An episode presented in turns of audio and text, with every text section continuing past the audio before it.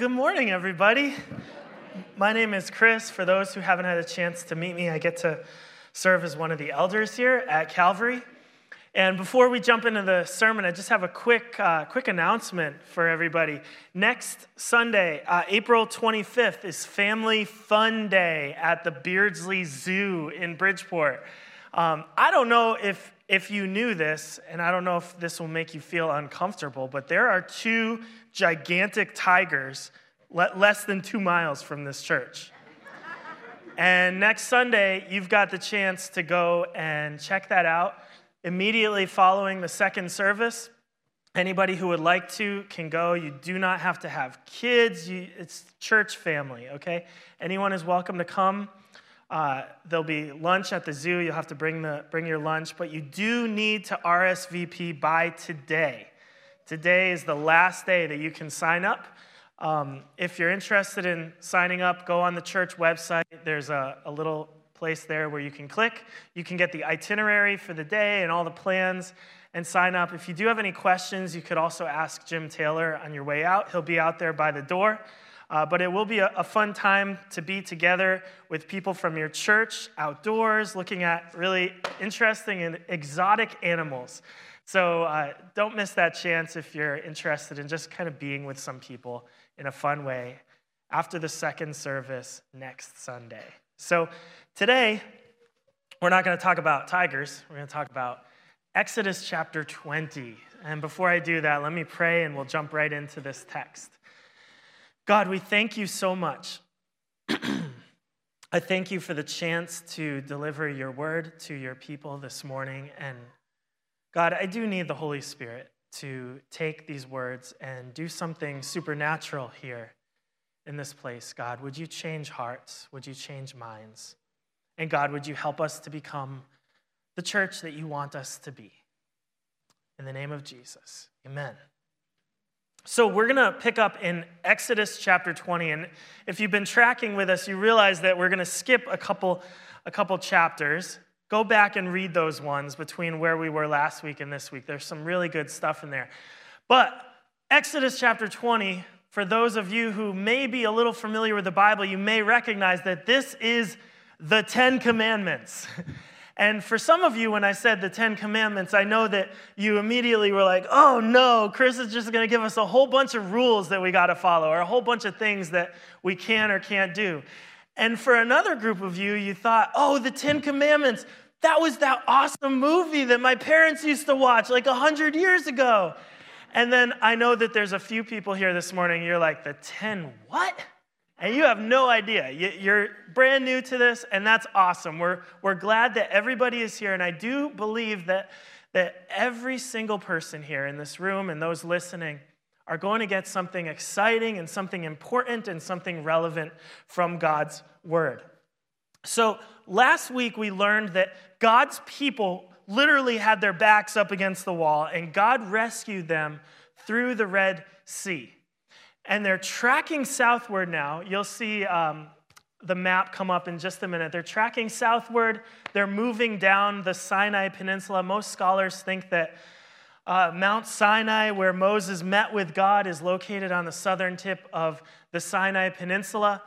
Exodus chapter 19, verse 1 tells us it's been about three months now since the Jewish people have left Egypt. They are now a large group of people. They're a nation of people. They're free. They're on their own. And God has chosen this point in the story to give his special people his laws for how he expects them to live. God has a special relationship with the Jewish people. And because God had a special relationship with them, he expected them to act in a special way, which is why he gives them his laws. Let me talk about that for just a second. This, this stuff, just bear with me for a couple seconds. We got to go through some background information so that what we get to in the Ten Commandments is really going to make sense. So let me talk about law and covenant just for a minute. This is the important background stuff. God is giving the law to a group of people who are in a covenant with Him. A covenant is another way to describe the relationship that the people have with God. God is giving these laws to a specific group of people at a specific point in time for a specific purpose. The Jews were in a covenant with God. And this law that we're about to read today is how people in this covenant with God were supposed to behave. Now, Exodus chapter 20, where we are today, is the very beginning of God giving his laws to the Jewish people. It starts here in Exodus 20, but it really doesn't finish until we get all the way through the book of Numbers, believe it or not. So God gives his people the introduction to the law here in Exodus 20, but it really is going to continue for a lot longer. We're not going to get to all of that today. But what we need to know today is that these laws were given to the ancient Jewish people to live by because they were in a special relationship with God called a covenant. Just a heads up at the beginning, and we'll unpack this at the end. Christians are no longer under the covenant that Moses was under. Christians live under a covenant which was begun by Jesus. It's a new covenant. So you know that from the beginning. But even though Christians today do not live under the covenant, the law that was given to Moses, there are so many things from these Ten Commandments that we can get today that are very applicable to us. So you may be wondering okay, well, what do I do with these all these laws that are in the Old Testament. Some of you who've read the Old Testament before, you know, oh my goodness, there's some really crazy laws in the Old Testament. What do I do with those? How do Christians apply those things? We could, we could have a whole message just on what do we do with Old Testament law. But let me just give you one tool that I think is going to help you understand how you can take the laws from the Old Testament and figure out how do they apply to people who are Christians living in the 21st century. So here it is. Here's your basic tool that I want you to use when you come across an Old Testament law. Look to the New Testament. Look in the New Testament and see if the command that was given in the Old Testament is confirmed by Jesus or another writer in the New Testament. Sometimes the command will be confirmed verbatim, like word for word. Other times, you'll see that the principle underneath the command in the Old Covenant is reaffirmed in the New Covenant, in which case it would apply to Christians. We'll unpack that a little bit as we get into a couple of these. But I do want you to know from the beginning here what we're looking at today, these 10 commandments, they are applicable to Christians living in the 21st century because as we read the pages of the New Testament, we see that these principles and these laws are all affirmed in the New Testament. Okay, are you with me? All right, I'm getting some head nods. This is good. The topic of, of, like I said, the topic of understanding what do we do with these Old Testament laws, it's a huge topic. I'd be happy to talk with anybody who has any other questions after the service. But for now, the tool we're going to try to use is we're going to look at the New Testament and see if the stuff in the Old Testament is confirmed. Okay? You're with me. We've got some background information. One more thing I need to say before we even start reading the Ten Commandments, and maybe this is the most important. The Ten Commandments are not 10 ways that you can get to heaven. They are not 10 ways that you can make God love you by doing these 10 things. Doing good is never going to be enough to get you to be with God. We're going to dig into that, we're going to unpack that, but keep that in your mind as we get going. So, Exodus chapter 20, verse 1. Here we go. God spoke all these Egypt, saying, I am the Lord your God, who brought you out of the land of Egypt, out of the house of slavery. God begins by reminding the Jewish people who he is and what he has done. Now, anybody who's a parent, you've probably done this yourself. You probably defined the relationship with your kid at one point and you said, Hey, listen to me, little kid. I'm the dad. You're the kid. This is how things go. Listen to me. Did anybody do that? Am I the only one that did that? Maybe some of you who, who, are, who are moms might say, hey, little kid, little stubborn little kid, if it wasn't for me, there would be no you. Do you get that? So at the beginning of this passage here, God is defining for the Jewish people hey, this is what the relationship is like. I'm the one who brought you out of Egypt. I'm the one who carried you. At verse 19 or verse 4 of chapter 19, God says, "You yourselves have seen what I did to the Egyptians, how I bore you on eagle's wings and brought you to myself." God is starting off these commandments by saying, "Hey, let's remember how things go between you and me. I'm the one that just rescued you." You got that? You understand why it's important it's important as we get into these things to, to remember God is beginning by reminding us who we're dealing with here. So, this is how God expects his people to live. And here we go the Ten Commandments. And you're going to see the first four of these commandments, they all are about loving God.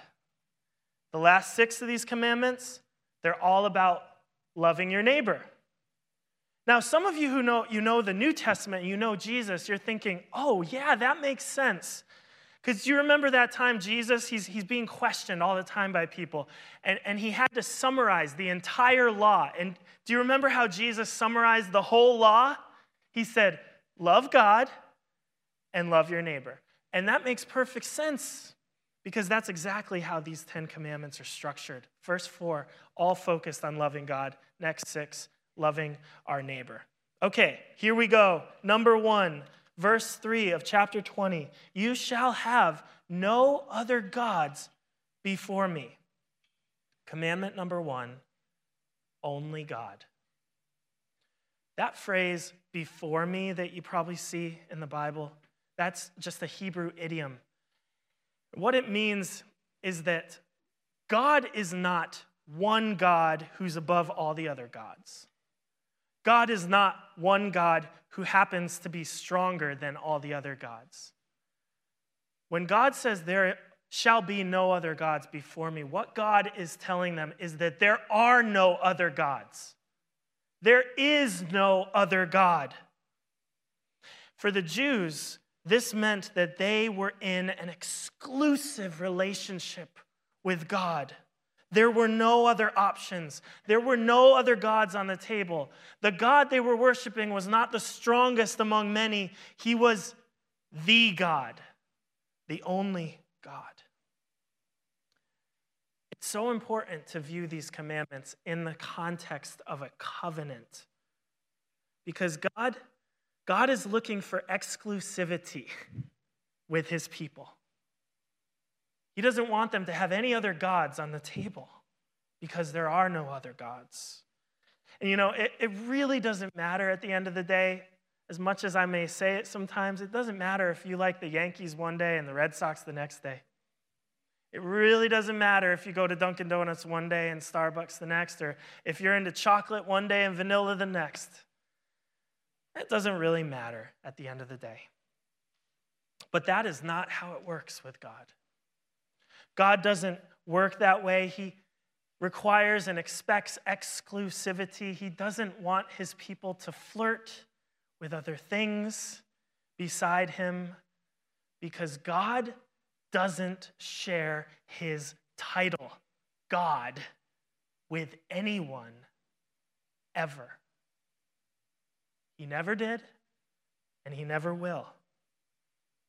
And that really flows very naturally into verse 4 and 5, which is our second commandment. Don't make idols. Absolutely nothing from the created world can be duplicated and used as an object of worship.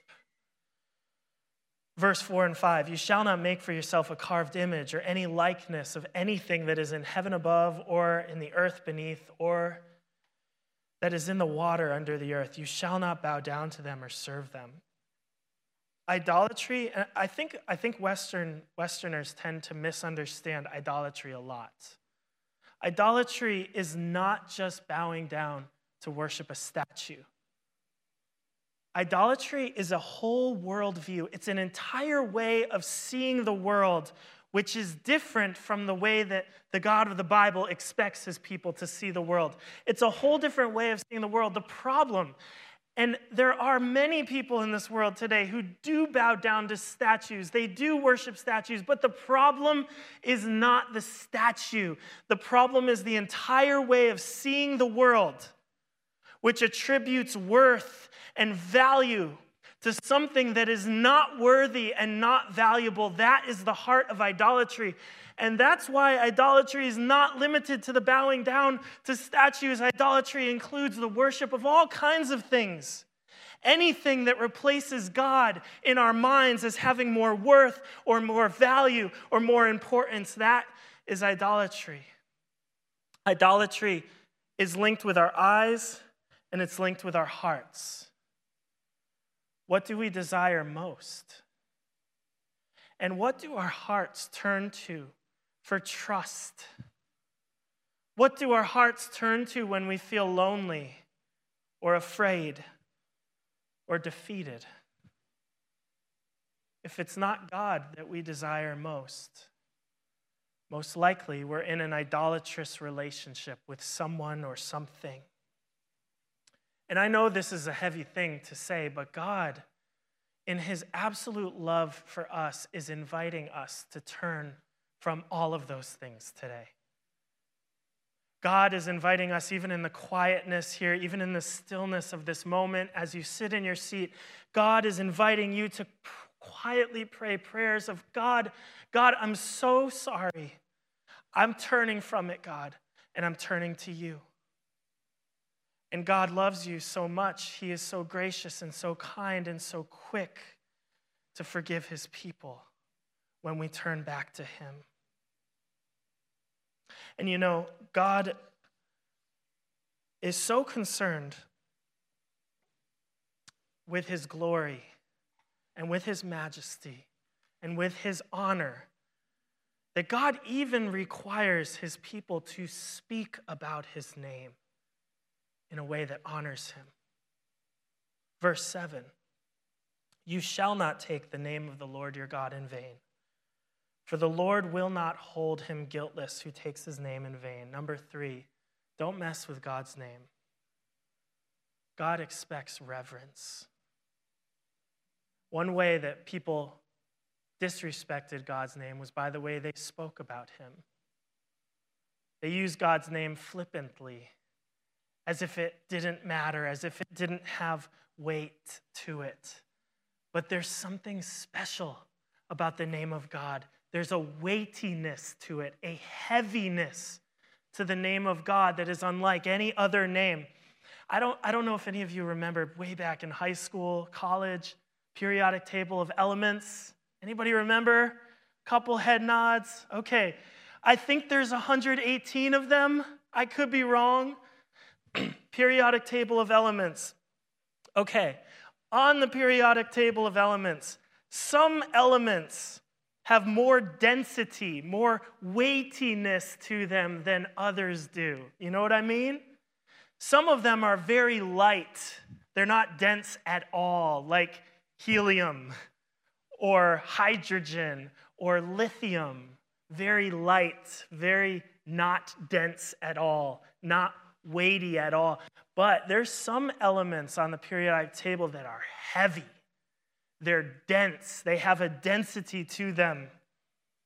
When I was a kid, my dad was a he was a manufacturing engineer at an aerospace company, which meant that I used to always end up with these interesting materials in my house. All different types of metals. And I can remember one time my dad let me hold a metal that's called tungsten. The periodic uh, letter is W, I think, for all you chemists in the room. But this element, this metal called tungsten, it was heavy. I remember holding that piece of metal and thinking, oh my goodness, this thing is dense. Even though it's little, it feels like it, it feels like it weighs way more than it should for its size. Have any of you ever held something like that? You thought, oh man, this is way heavier than it should be. This is way heavier, way bigger, much weightier than I expected. And you know what? God's name is like that. God's name far outweighs every name And despite its grammatical size, God's name is heavy because God is the one who made everything we see, everything we will see. God is the one who rescued his people from Egypt. God's name is heavy and weighty and should be honored by God's people.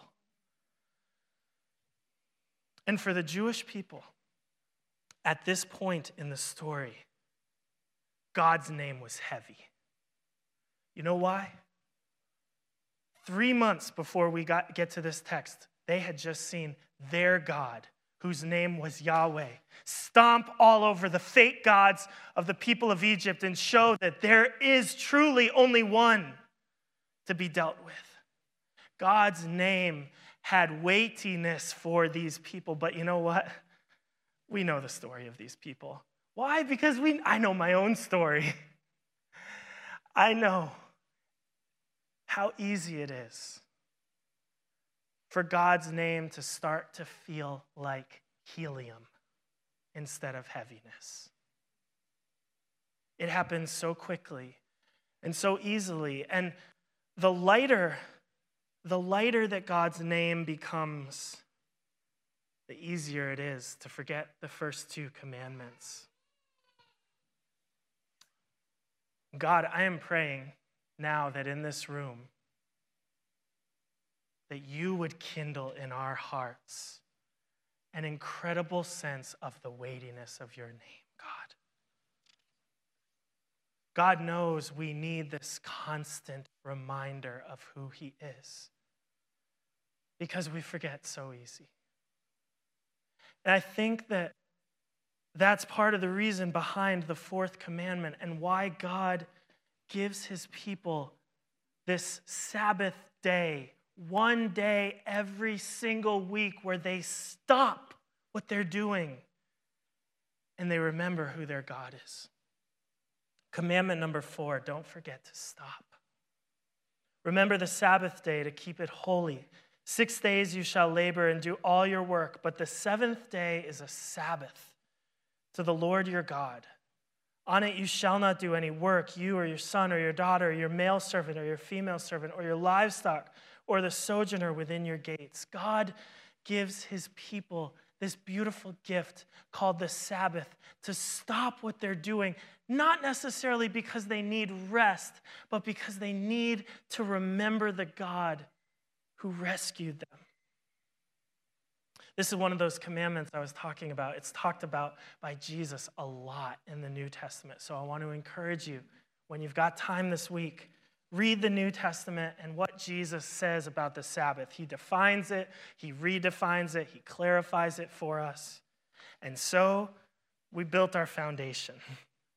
Our first four commandments, all focusing our hearts on the God who gave the commandments and now we move into six ways that we can love our neighbor as ourself. Verse 12 of chapter 20 Honor your father and your mother, that your days may be long in the land that the Lord your God is giving you.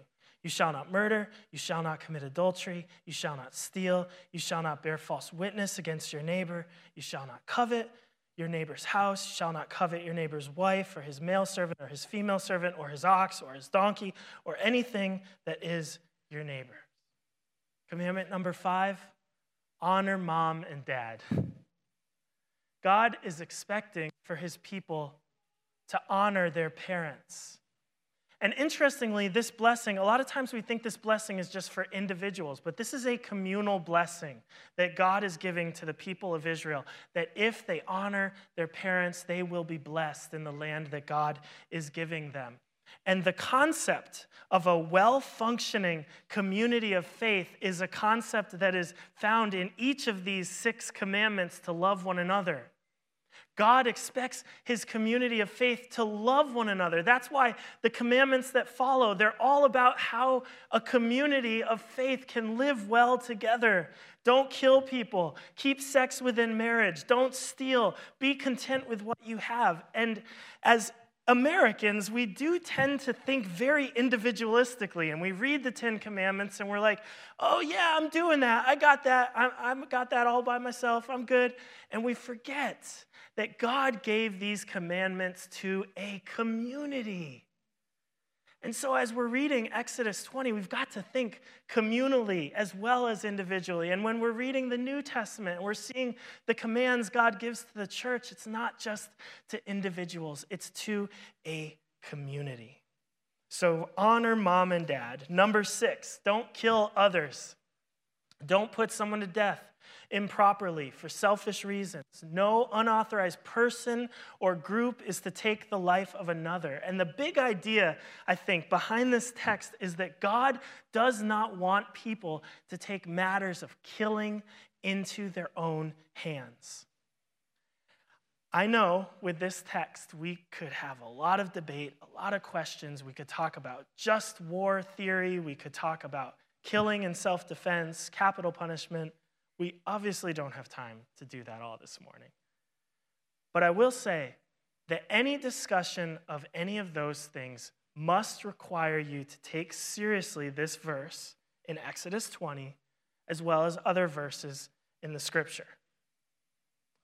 So put together command number five and number six. What do you get? Don't kill mom and dad. Okay? All you kids got that? Okay, kids, be nice to your parents this afternoon. Don't kill them. All right, number seven, keep sex within the boundary of marriage. Sex outside of marriage is a violation of the marriage covenant between a man and a woman and a violation of the covenant between God and his people. Now, earlier I was talking about how Jesus often will take commandments from the Old Testament and he will give further teaching on them to help us better understand the intent of them. And this is a really good example of that. If you look at Jesus' teaching in Matthew chapter 5, verse 27, Jesus says, He says these words You've heard that it was said, You shall not commit adultery. But I say to you that everyone who looks at a woman with lustful intent has already committed adultery with her in his heart.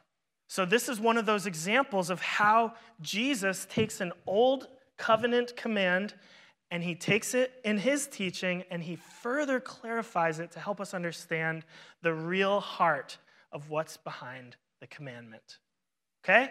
Number eight, don't take what's not yours. Obviously, that would be uh, including what we're talking about in number seven don't take someone else's husband or wife, but Obviously, that would include anything else that belongs to somebody else. God doesn't want us to steal. Number nine, tell the truth, especially in court. That's the context here, but that word anyone, or uh, neighbor rather, in verse 16, it can refer to anybody. Tell the truth. And number 10, desire the right things. Don't desire things that you shouldn't. And in case we need clarification of what we should not desire, we get some of that in verse 17.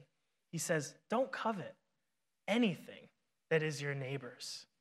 Coveting is wanting something that is not rightfully yours to want in the first place. So, does your neighbor have a nicer car? Do they have a nicer house? Do they have a nicer spouse? Don't desire those things. Don't fantasize about the car, the house, or the spouse. They're not yours to desire. Whew, we made it through. We made it through all 10. And I know that sermons like this, they can land on different people in different ways, can't they? Because I know that there's some people, when we hear these 10 commandments, we feel tempted to be like self righteous. Oh, yeah, I got that. I'm good. And then there's other people who hear this sermon like this and you feel like a complete failure because you know that you're not doing anything right. You're not you're messing up all kinds of these commandments. So there's probably two groups of people in here. Those that are like, I got this, I'm good, and those that are thinking, I don't got this, I am not good. So for that first group that thinks you got this, really? I mean, really? can anybody, not just anybody in this room, but can anybody on this planet say that they can stand in front of God, and I know that I can't. Can anybody stand in front of God and say, God, I perfectly love you all the time, and I perfectly love my neighbor as myself? I don't think anybody can. Paul says that nobody's righteous. When I was in the Navy, I used to have to stand inspection in my dress white uniform, and I would spend hours folding, pressing, cleaning, polishing, making sure everything was perfect. And no matter what happened, whenever that commanding officer came to inspect me, guess what? There was always a problem. There was always something that was out of place, something was always wrong. And that's what it's like with God, believe it or not. It's not, it's not that God is just nitpicky. It's not like he just wants to find things wrong with us, but it's just the honest truth that none of us can stand in front of him and say, God, I got this. I'm good. I'm okay. And now, if this sermon is doing its job, everyone in this room feels miserable. I think it's working. But that's not the end of this story, is it?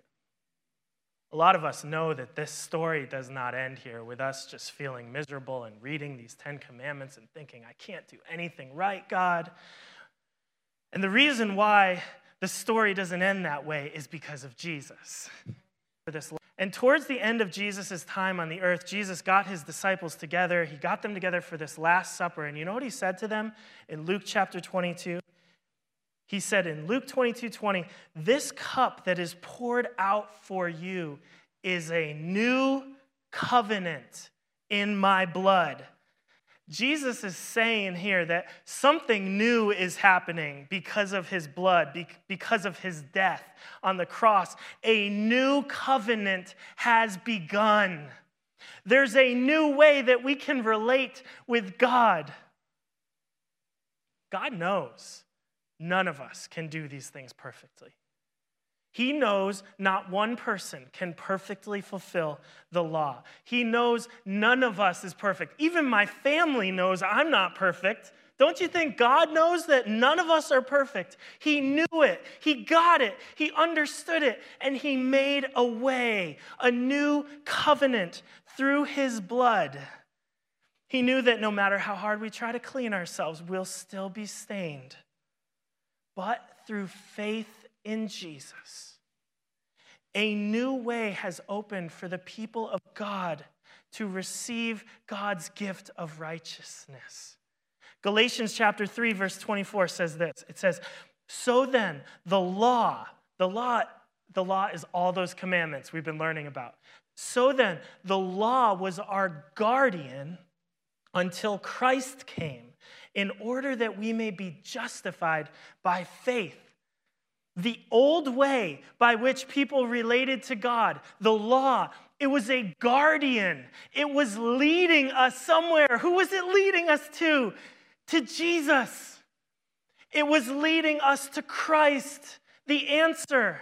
Romans 8, verse 3 says, God has done what the law, weakened by the flesh, could not do. God did what we can't do.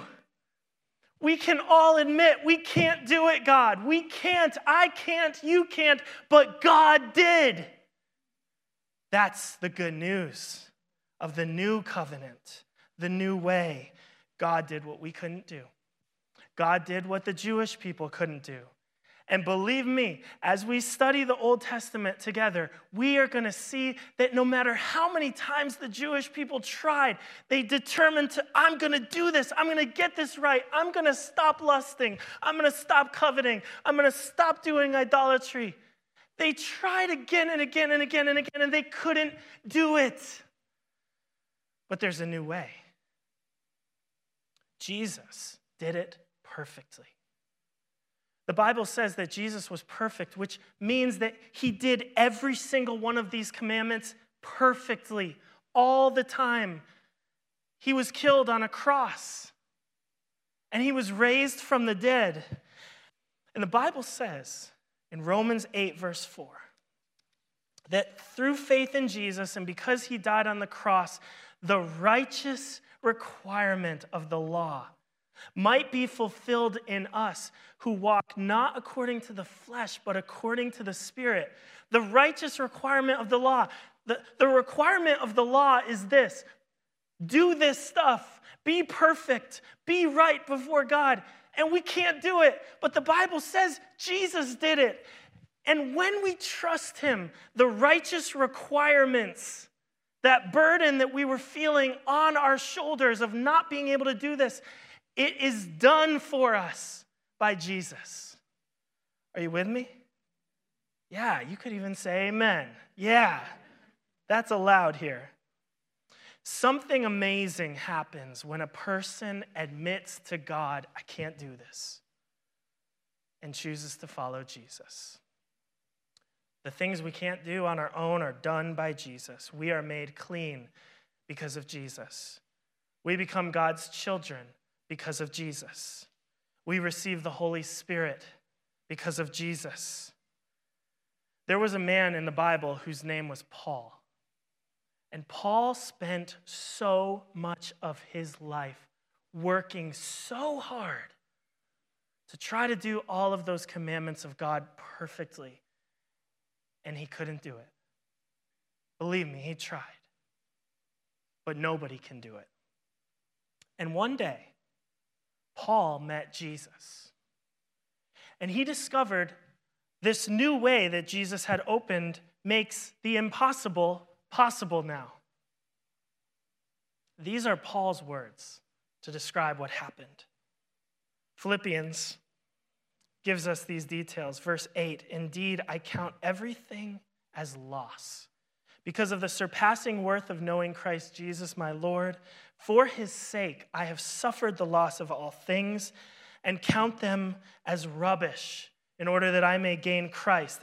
Get this, get verse 9. Verse 9 is the key and be found in him, in Christ, not having a righteousness of my own that comes from the law, but that which comes through faith in Christ, the righteousness from God that depends on faith. Don't miss this. This is so important. Paul was working hard to do all the righteous, good things on his own. He says he can't do it. Verse 9 says, I'm giving up. Instead of working to earn God's righteousness, Paul says, I happily receive it as a gift through faith in Jesus.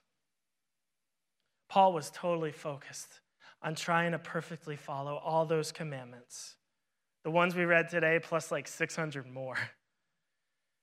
He was trying really hard to please God by doing everything right, trying on his own. But one day, one day, God shows up. Look what Paul says in verse 8 I count everything as loss because of the surpassing worth of knowing Christ Jesus, my Lord.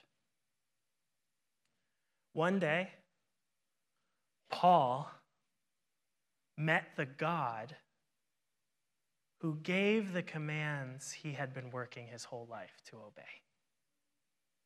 He met the God who spoke those commands in the first place, and everything changed.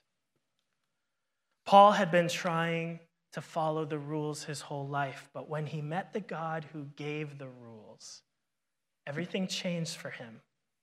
Every effort was nothing compared to the effort of Jesus. Every good deed he did, he says, was like a dirty piece of cloth compared to the purity of Jesus. And like I told you, when I was in the Navy, I could try as hard as I want to look good and perfect, but there was always something wrong, something that doesn't measure up. And I know this morning there's some people here who are trying so hard to follow all the laws of God, but you don't know the God who gave those laws. You're trying hard to do what God says, but you don't know the God who says. I invite you this morning to enter into a relationship with the God who gave these laws, but the God who loves you more than you could ever imagine. I know there's some people here as I said in the beginning, who are working hard to do these things so that God will love you, so that you'll be accepted by God. You can't follow these perfectly. You'll never be able to love God perfectly and love other people perfectly. And so this morning, I'm inviting you to turn. Turn from trying hard on your own to follow these commands in order to get God to love you and receive God's gift of forgiveness and righteousness that He wants to give to you as He gave it to Paul. God loves you so much. He sent Jesus to do what you and I could never, ever do. And I do want to encourage you if you don't know the God who I'm talking about, don't leave this place until you talk to somebody who can help guide you to take those first steps, to know the God who gave these laws and the God who loves you more than you could ever imagine. Let's pray as the worship team comes up. God, I thank you so much. Sometimes it feels overwhelming to know what to do with these scriptures, but God, I think I can see clearly that these scriptures are pointing us to Jesus. He's the only one who did it perfectly. And God, I pray for anyone here in this room, anybody listening who maybe they've realized that they've been trying to do things for you, but they don't actually know who you are. I pray that they would have the courage to take a step of faith and to enter into that relationship with you that you're offering to them this morning. God, we thank you for being with us this morning. And in the name of Jesus, we pray. Amen.